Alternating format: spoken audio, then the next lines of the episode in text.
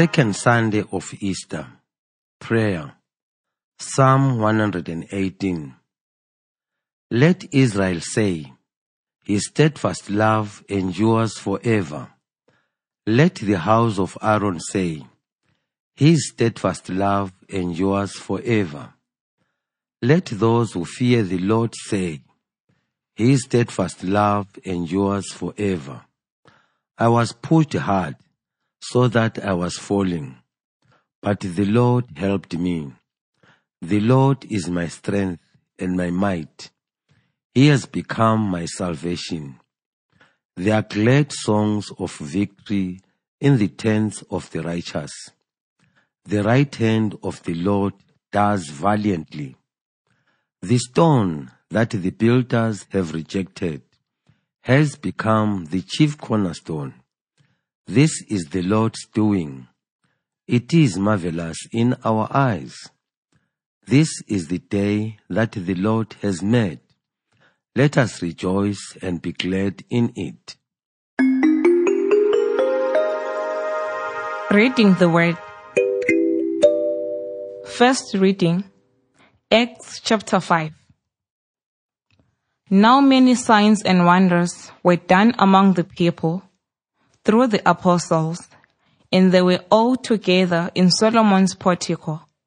None of the rest dared to join them, but the people held them in high esteem.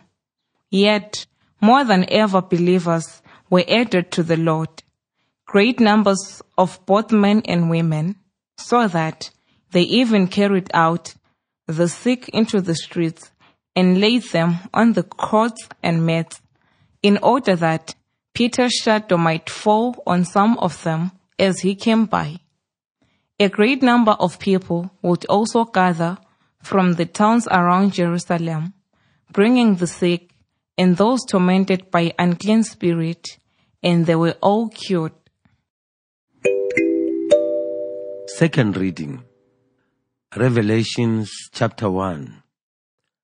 I, John, your brother, will share with you in Jesus the persecution and the kingdom and the patient endurance was on the island called Patmos because of the word of God and the testimony of Jesus. I was in the Spirit on the Lord's day and I heard behind me a loud voice like a trumpet saying, Write in a book what you see and send it to the seven churches, to Ephesus, to Smyrna, to Pergamon, to Thyatira, to Sardis, to Philadelphia, and to Laodicea. Then I turned to see whose voice it was that spoke to me. And on turning, I saw seven golden lampstands, and in the midst of the lampstands, I saw one like the Son of Man, clothed with a long robe and with a golden sash across his chest. When I saw him, I fell at his feet as though dead. But he placed his right hand on me, saying, Do not be afraid. I am the first and the last, and the living one. I was dead, and see, I am alive forever and ever, and I have the keys of death and Hades. Now write what you have seen, what is and what is to take place after this. Gospel John chapter 20 When it was evening on that day, the first day of the week, and the doors of the house where the disciples had met were locked for fear of the Jews, Jesus came and stood among them and said, Peace be with you. After he had said this, he showed them his hands and his side. Then the disciples rejoiced when they saw the Lord. Jesus said to them again, Peace be with you. As the Father has sent me, so I send you. When he had said this, he breathed on them and said to them, Receive the Holy Spirit. If you forgive the sins of any, they are forgiven them. If you retain the sins of any, they are retained. But Thomas, who was called the twin, one of the twelve, was not with them when Jesus came. So the other disciples told him, We have seen the Lord. But he said to them, Unless I see the mark of the nails in his hands, and put my finger in the mark of the nails, and my hand in his side, I will not believe. A week later, his disciples were again in the house, and Thomas was with them. Although the doors were shut, Jesus came and stood among them and said, Peace be with you. Then he said to Thomas, Put your finger here and see my hands. Reach out your hand and put it in my side. Do not doubt, but believe. Thomas answered him, My Lord and my God. Jesus said to him, Have you believed because you have seen me? Blessed are those who have not seen and yet have come to believe. Now Jesus did many other signs in the presence of his disciples, which are not written in this book. But these are written so that you may come to believe that Jesus is the Messiah, the Son of God, and that through believing you may have life in his name. Hearing the word, taking over from the Master. Following the celebration of Jesus' resurrection on Easter Sunday, attention shifts to the effects of this key event on his disciples and through them on the world. The second Sunday of Easter shows how Jesus' disciples take over and continue certain key aspects of Jesus' mission in the world. The reading from the book of Acts contains one of Luke's summary presentations of the life of the community of the first believers. Right from the start, Luke draws parallel between the apostles and Jesus. He begins by stating that just like Jesus, the apostles did many signs and wonders. This miracle working activity served to give credibility to their proclamation of Jesus. The crowd's reaction to these signs parallels the response of Jesus' miracles. Most people were amazed but did not join the community, while others respond positively and become believers. Like Jesus, Peter is a great miracle worker with the multitude of the ill and demon possessed brought to him from far for healing. Mark chapter 6 verses 53 to 56. Luke is careful to emphasize that Peter heals by Jesus' power and not his own. Acts chapter 4 verses 5 to 10. Jesus used his healing powers to show that God's kingdom had arrived in the world. Peter uses Jesus' power to make his message of the resurrection and the call for conversion credible and effective. Soon, like Jesus, Peter and other apostles will be arrested and brought before the same council that condemned Jesus to death. Acts chapter 5 verses 17 to 42. Still nothing can now stop the growth of this new faith empowered by Jesus working through his successors. The second reading of Easter Sunday comes from the book of Revelation. This book is written in a special literary style known as apocalyptic. This literature uses dramatic visions and highly symbolic language to communicate its message. These visions are narrated by visionaries who were granted access to the heavenly world and reported what they saw there.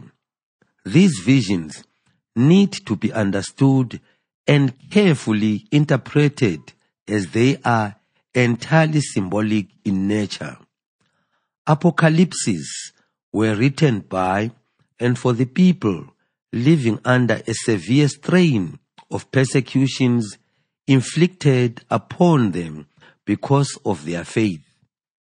The book of Revelation was written in response to the first episodes of the persecutions of Christians by the Roman authorities who saw Christianity as a new and dangerous sect.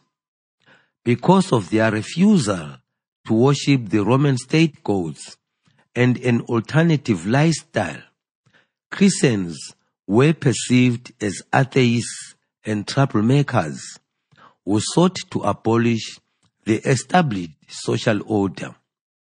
This made them a target for frequent local and statewide persecutions. This book of Revelation was written to assure and strengthen the believers' resolve to remain faithful to their religious convictions despite the great danger to their lives. Today's reading serves as an introduction to the visions which we will fill the rest of the book. The visionary is a persecuted Christian named John who was sent into exile on a small island because of his testimony to Jesus.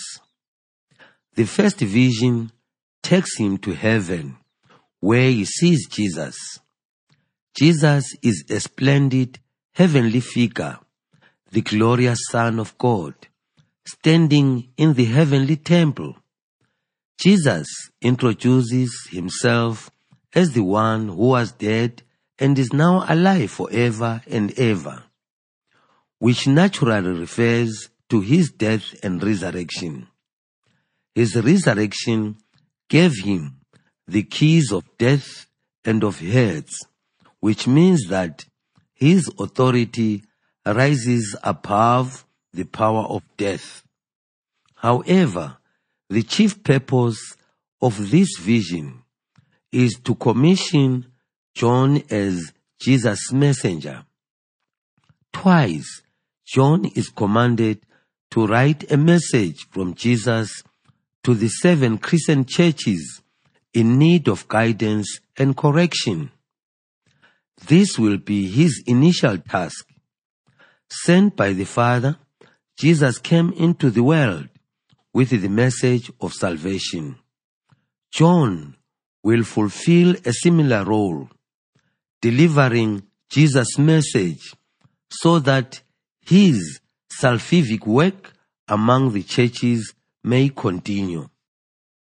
The Gospel passage reports two appearances of the risen Lord, Jesus, to his disciples, with the purpose of sending them on a mission that will be a continuation of his own. Jesus first appears to them with the greeting of peace. By announcing peace and then showing the disciples the signs of his passion, Jesus proves that he was won victory over death and he is truly risen. He then commissions them stating, As the Father has sent me, I am sending you. Thus the disciples are to continue the mission of Jesus, which he received from the Father. But what aspect of Jesus' mission are they to continue? Firstly, the chief purpose of Jesus' mission was to reveal the Father to the world. He came manifesting God in and through himself, as is best summarized in his statement, Whoever sees me sees him who sent me. Therefore, the disciples are commissioned to continue with the mission of revealing God to the world through their words and through their lives, following Jesus' guidance. Secondly, Jesus came to take away the sin of the world. Like him, the disciples are to forgive or to retain sins, which implies having authority over sin. Sin separates people from God and from one another. And the greatest sin in this gospel is the lack of faith. By pointing out sin and calling for repentance, the disciples will bring people to God, thus removing sin. However, those who refuse to respond to their message will have their sins retained because they will have refused to repent and thus cannot be forgiven. Thirdly, Jesus came to give life to the world. The disciples are entrusted with the same mission. This is revealed when Jesus appeared to them for the second time, focusing on Thomas. This disciple was not present during Jesus' first appearance and refused to believe in the resurrection unless offered a physical proof of it. Jesus gave him that proof, and Thomas believed. However, the real point of this appearance is made when Jesus blessed those who, unlike Thomas, were not blessed with a personal encounter with the risen Jesus, but believed. Their faith will have to be based on the testimony of Thomas and the others.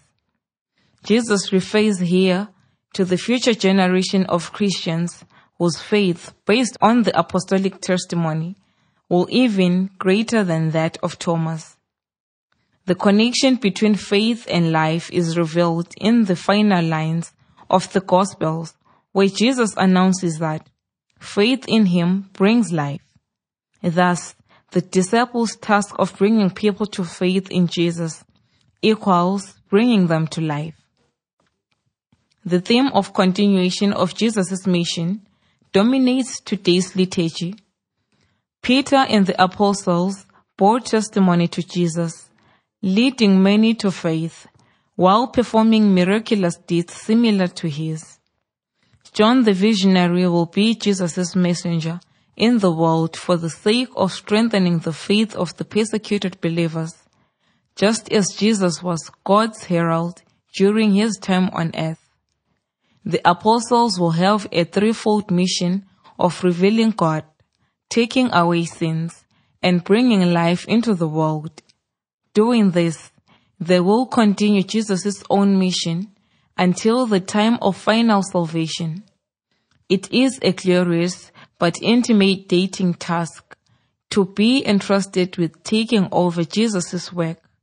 Therefore, all who undertake it must continually seek God's help as the psalmist did praying. The Lord is my strength and my might. He has become my salvation. Listening to the Word of God. Today, we continue reflecting on the Easter events guided by the theme Taking Over from the Master. This theme calls us to imitate Christ, our Savior and Master, by continuing His saving mission in our world.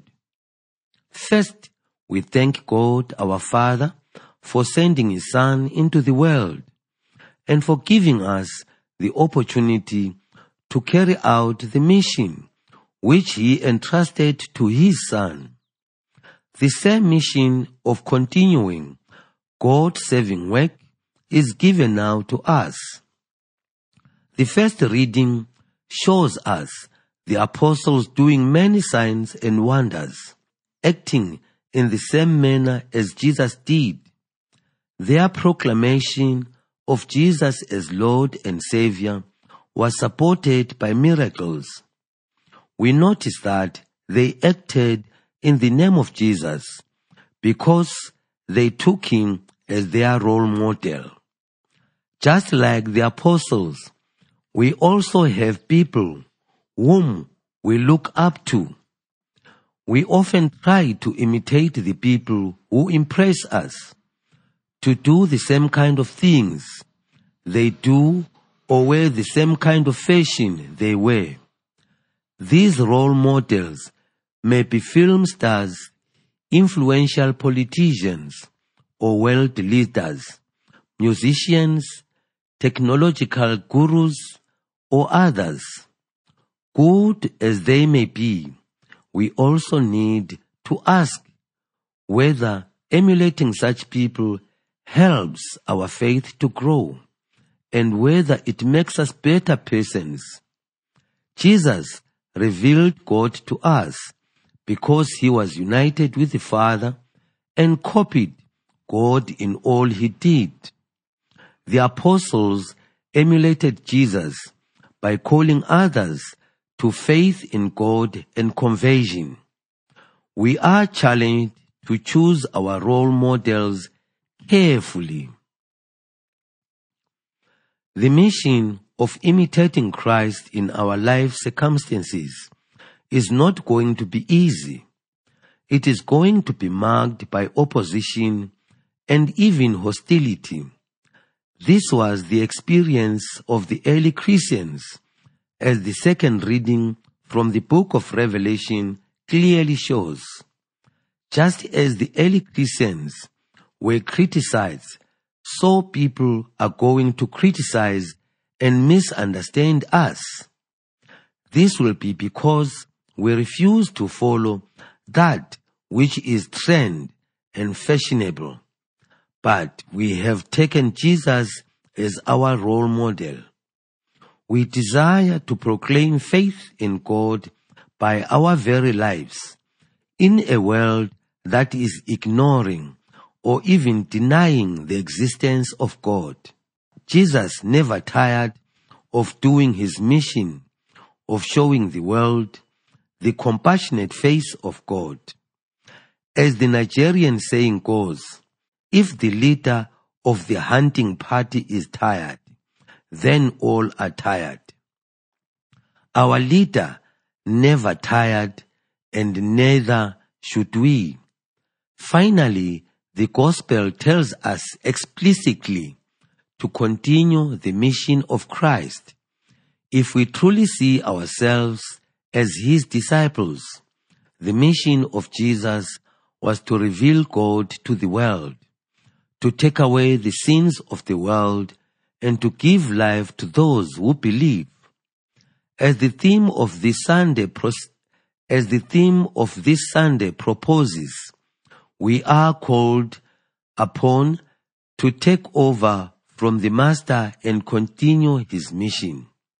This means that we have to show to those around us the face of God by being patient, compassionate, and loving towards them. Our mission in the world is to be the living reflection of God whom Jesus revealed to us.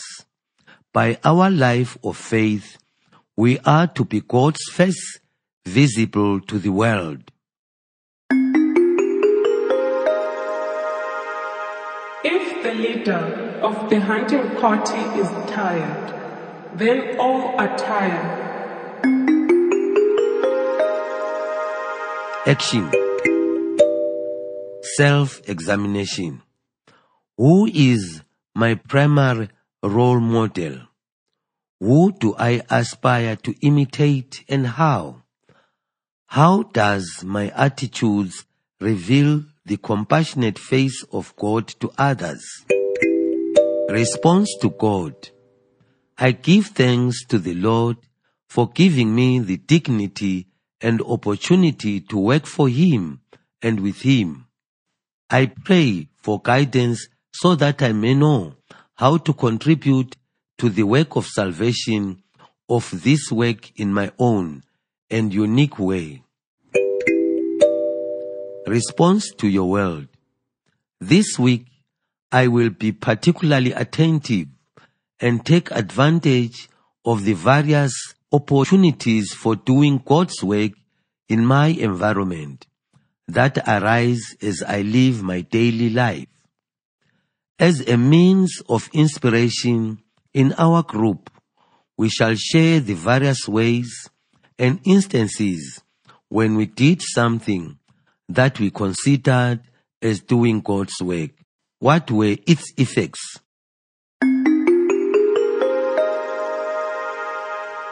God our Father, we thank you for sending your beloved Son to be our Redeemer and for showing to us your compassionate face. Help us to continue his saving work in our world so that we can be truly your servants and his disciples. We ask this through Christ our Lord. Amen.